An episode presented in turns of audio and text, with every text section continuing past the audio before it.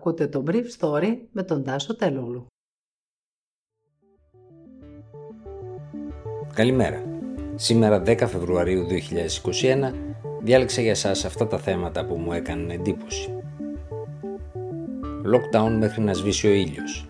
Οι κλίνες της Αττικής γεμίζουν και μετά δεν θα έχει αλλού να πάνε οι άρρωστοι με COVID.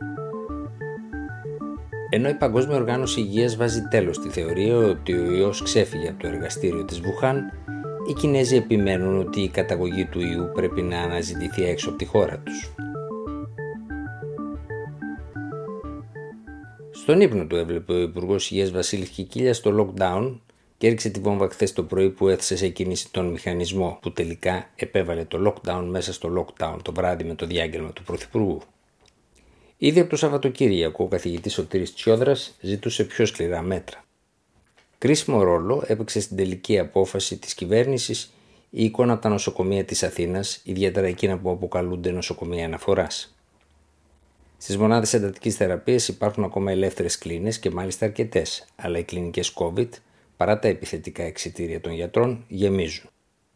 Η σωτηρία έχει πληρότητα 100% σε αυτές τις κλινικές, το ίδιο και το Αττικό, και η εικόνα των ασθενών που έρχονται με το νέο βρετανικό στέλεχο στην Έλλη είναι μεικτή.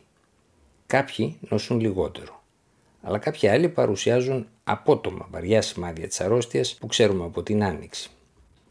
Έτσι, σε πνευμονολογική κλινική του Σωτηρία εισήχθη άντρας 52 χρονών με κορεσμό οξυγόνου λίγο πάνω από το 90 τη μέρα που παρουσίασε πυρετό. Ταυτόχρονα όμως παρουσίασε και αφιτερόπλευρη πνευμονία. Ο Υπουργός Υγείας Βασίλης Κικίλιας είπε χθες το πρωί ότι η αύξηση των νοσηλειών τις τελευταίες μέρες στην Αττική ήταν απότομη. Θυμίζουμε ότι στις 5 Οκτωβρίου του 2020, πριν το δεύτερο κύμα, το 33% των κλινών μεθ COVID ήταν κενέ στην Αττική και ένα μήνα αργότερα το ποσοστό αυτό ήταν 20%, καθώς τα 127 κρεβάτια μεθ, τα 103 είχαν ήδη γεμίσει. Στις 20 Νοεμβρίου, σχεδόν 1,5 μήνα αργότερα, το ποσοστό των κενών κλινών ήταν ακόμα 20%, αλλά τα κρεβάτια είχαν αυξηθεί στα 173, με την διαρκή ανάπτυξη των κλινικών που γίνεται όταν τα κρεβάτια στις υφιστάμενες κλίνες μεθ εξαντλούνται. Μια τέτοια περίπτωση υπάρχει και στο νοσοκομείο Αττικό, που εξαιτίας της πλήρωσης των κρεβατιών των συνηθισμένων κλινών μεθ θα υπάρξει κατάργηση μιας κλινικής και ανάπτυξη κρεβατιών μεθ για COVID σε αυτήν. Χθες το πρωί ο Βασίλης Κικίλιας στο Open είπε ότι στα νοσοκομεία της Αττικής αυτή τη στιγμή έχουμε 71% κατηλημένες μεθ COVID ενώ την ίδια μέρα την προηγούμενη εβδομάδα είχαμε 62%. Τα ποσοστά είναι μικρότερα από το Νοέμβριο, αλλά η μετάλλαξη, ιδιαίτερα η βρετανική, φαίνεται ότι μπορεί να γεμίζει πολύ πιο γρήγορα τα κρεβάτια των νοσοκομείων. Χθες ανακοινώθηκαν 208 εισαγωγές, με το μέσο όρο της εβδομάδας να είναι στις 193 έναντι 144 την προηγούμενη εβδομάδα. Πάντως στη χθεσινή συνεδρία της Επιτροπής υπήρχαν και 8 μέλη της που ψήφισαν λευκό έναντι των 18 που ψήφισαν υπέρ των μέτρων. Κεντρικό σημείο της κριτικής της μειοψηφίας είναι σύμφωνα με πληροφορίες του Brief Story ότι δεν υπάρχει πραγματική επιδημιολογική επιτήρηση. Η χώρα δεν ξέρει στην πραγματικότητα πόσο αναπτυγμένη είναι η Βρετανική μετάλλαξη, αλλά ούτε και τα πραγματικά ποσοστά θετικότητας. Τα PLF που συμπληρώνονται από τους ταξιδιώτες δεν τα διαβάζει κανείς ούτε είναι σαφές από πού έχει ξεκινήσει η διάδοση των μεταλλάξεων, ποιος είναι δηλαδή σε αυτές ο ασθενής μηδέν. Φυσικά σε αυτές τις ιδιαιτερότητές της η Ελλάδα δεν είναι μόνη της. Ακολουθεί τις περισσότερες χώρες της Ευρώπης. Προχθές, ο Υπουργός Υγείας της Γερμανίας, Γιάν Σπαν, ανακοίνωσε ότι η κυβέρνησή του θα τοποθετήσει 1.500 συχνηλάτες στις υπηρεσίες συχνηλάτησης προκειμένου να αντιμετωπίσει η Γερμανία τις μεταλλάξεις. Εδώ πέρα από το πρόγραμμα του Κέντρου Γονιδίωματικής του Ιδρύματος της Ακαδημίας Αθήνων, δεν έχει ανακοινωθεί ακόμα κάποιο πρόσθετο μέτρο για τις μεταλλάξεις.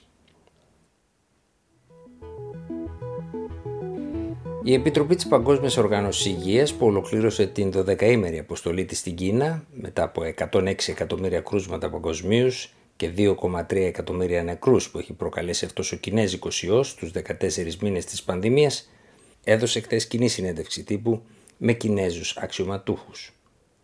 Τόσο η Κινέζικη όσο και η αντιπροσωπεία του Παγκόσμιου Οργανισμού Υγείας δεν μπόρεσαν να συμφωνήσουν αν ο SARS-CoV-2 πέρασε από ένα ζώο σε άνθρωπο κατευθείαν ή μέσω κάποιου άλλου ζώου.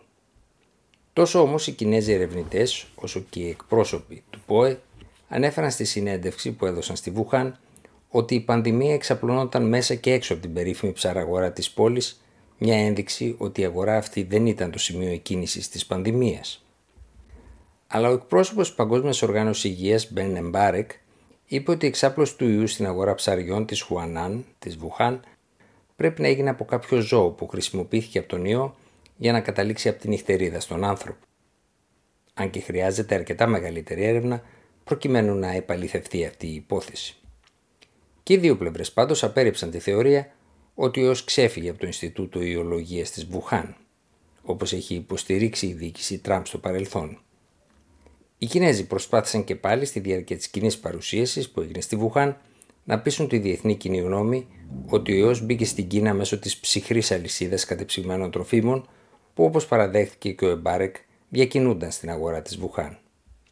Πάντως, οι εκπρόσωποι του Παγκόσμιου Οργανισμού Υγείας απέρριψαν με διπλωματικό τρόπο την κινέζικη αυτή εκδοχή στη διάρκεια της παρουσίασης. Ήταν το Brief Story για σήμερα 10 Φεβρουαρίου 2021.